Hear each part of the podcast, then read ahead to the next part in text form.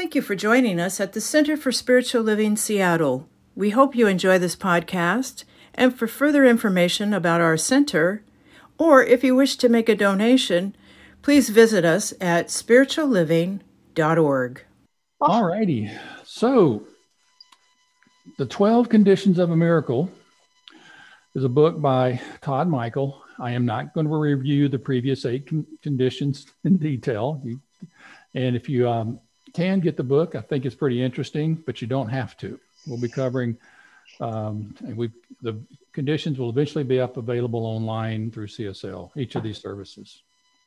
But so far, we've done conditions one through eight. And in that one through eight journey, we've been building a consciousness, our consciousness, that allows us to become more centered, become more aware, to build that inner muscle of consciousness, and to have a, a, clarity about what we even think a miracle would be in our lives.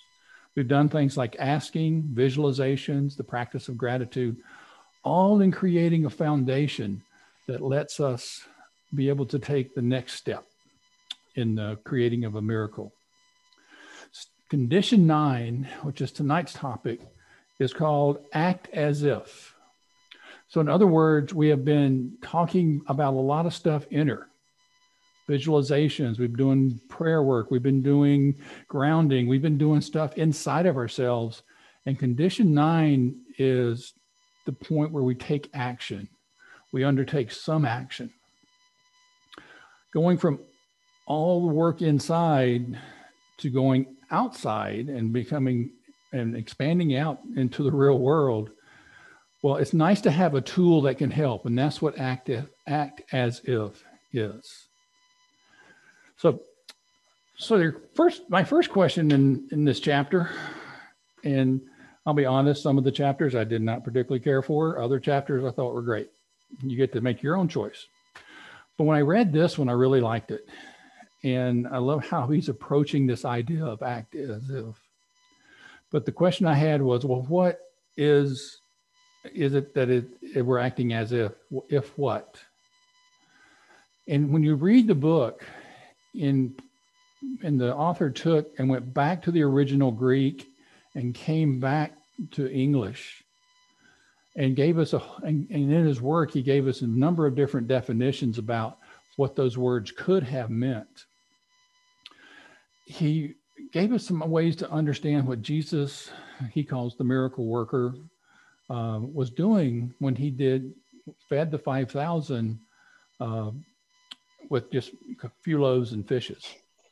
And in in this part of the book, or in the miracle of feeding the 5,000, Jesus has just given gratitude for having a few fishes and some loaves. And then he acts as if. And in Jesus's case, he acts as if the existing supply is sufficient for what's in front of him.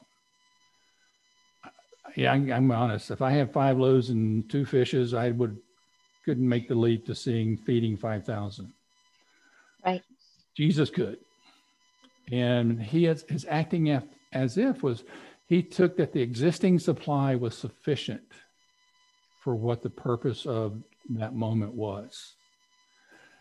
That's what spiritual masters do. Then there's the rest of us. And um, you know, it's good to have examples and it's also good to come back and say, okay, how, how does that work for me? And so for me, I look as uh, the answer to the if what is to act as if the universe is for me. Is to act, the, act like the universe is supporting you, supporting me. That it's something we teach, that the universe is for us and that what if or act if that the universe is actually looking to us for a little guidance looking and looking for us to show or give give more energy to the, the miracle that we're asking to experience or what if the universe is looking for a channel to be able to respond to our prayers and our inner work so, so here's a, something I do that supports me with this recognizing that the universe is for me because I can't hear it enough because it's really easy to forget. On the top of my prayer list, I have a few statements up there that I see every time I look at it. And one of them is, Thy grace is my sufficiency. The universe is for me. And I got one from David Whyte, the poet, which is start close in, take a next step. That's feeding me in each time I do my prayer list to see those words at the top of each page, to remind myself that I'm not doing this alone, that I'm doing this from a place of being supported by spirit. So that's the if what answer. Do it like spirit is supporting you in your experience of the miracle that you've declared. But then what does act mean? It sounds simple. And definitionally, it is. An act is to do something, anything towards the desired goal or miracle you want to experience. It's to take action towards that goal, that miracle. You're telling the universe you're serious when you take an action. Now, I've been in different places over the years where people were doing vision boards and other things. And sometimes the idea is that when you are needing, looking for a miracle, you go, your action is to take a really big leap. Um, I've tried that. What I've also found, and I like a lot better, is to refine that tool down to take the smallest step that I can.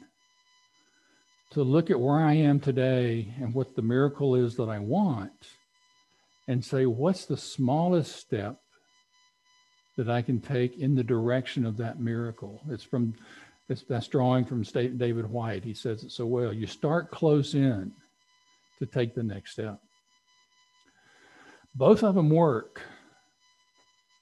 Try both. I encourage that looking at the smallest step for me always gives me more room for possibilities.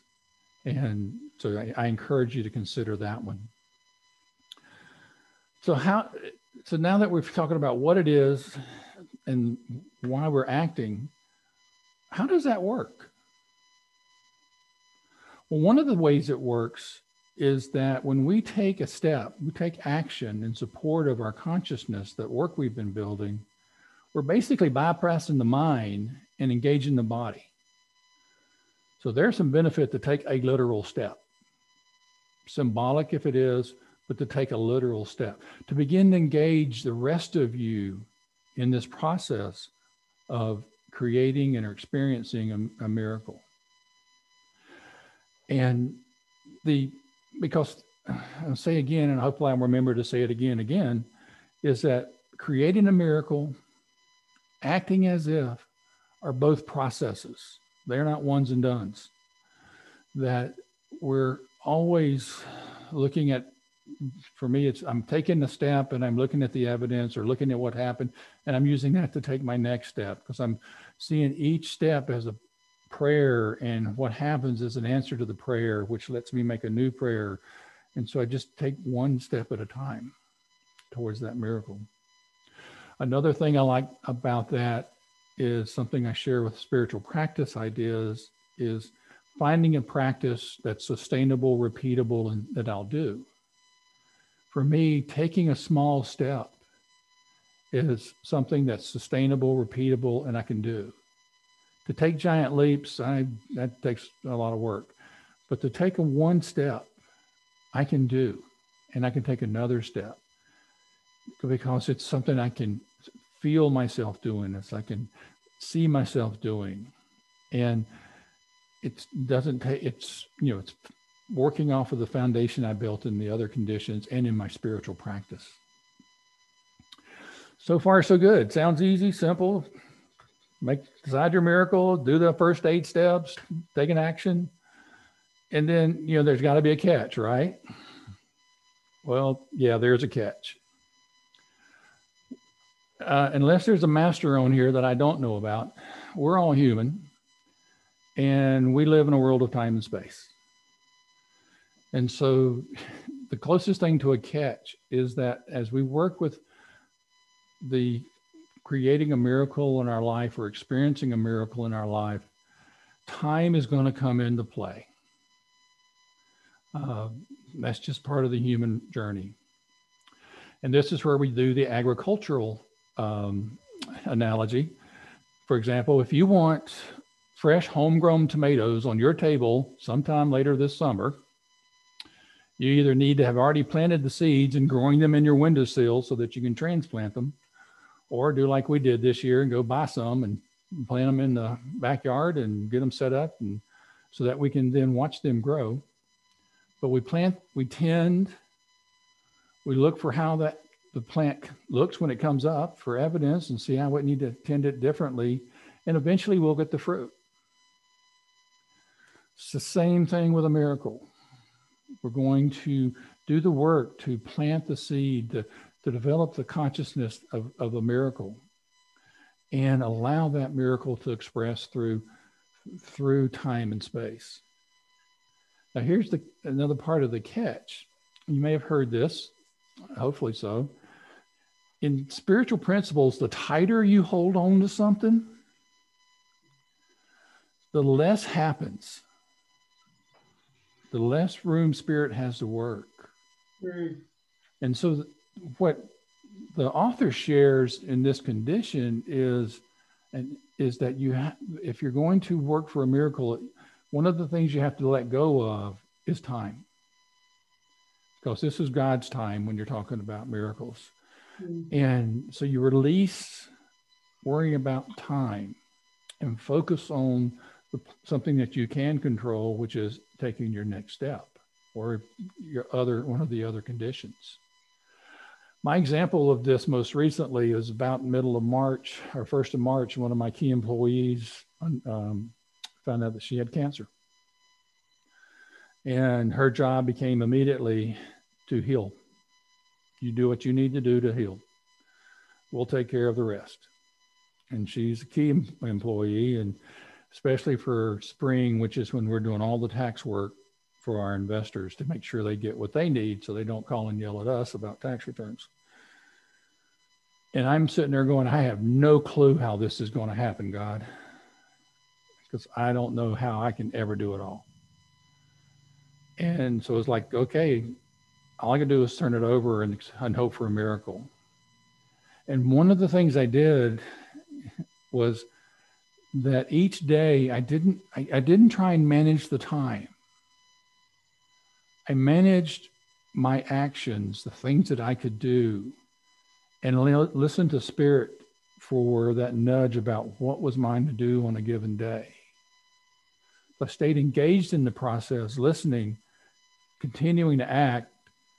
Um, small steps, just do one thing for the next hour. And I think we finished tax season earlier than we ever have before with what turned out to be a half a person down. Wow. So, you know, nice. that's the kind of things that happen when when we can relax enough into being ourselves in spirit and and working with spirit and taking our part and letting God take care of its part. Mm. And so, as part of um, that time part, that doesn't mean you quit expectations. Part of the miracle process is having expectations. You just keep expectations and time teased apart. So that's usually what we do. We take expectations and then put time on top of it. Tease them apart. Hold the expectation of the miracles demonstration in your life. Tease apart the time so those are some of the, the key points that I wanted to make about the acting as if as a tool for the uh, creating a miracle or experiencing a miracle. The book is really nice. Has a he summarizes at the end of each chapter what he says in the in the chapter. They're short. It's a short book. I encourage you to get it and take a look at it. And Jennifer, if you would, uh, she'll post the summary from the end of the chapter is just it's seven steps that he shares what I've just gone over. Um, but what I want to leave you with in this part is that experiencing a miracle is a process. And that where each of the steps, and particularly acting as if, as if is a process of its own. But these processes work together to support our experiencing of a miracle.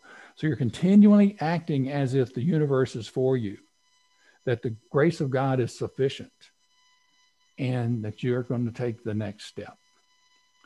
And then finally, step eight is gratitude. Take a step and then be ready and willing and looking for places to be things to be grateful for.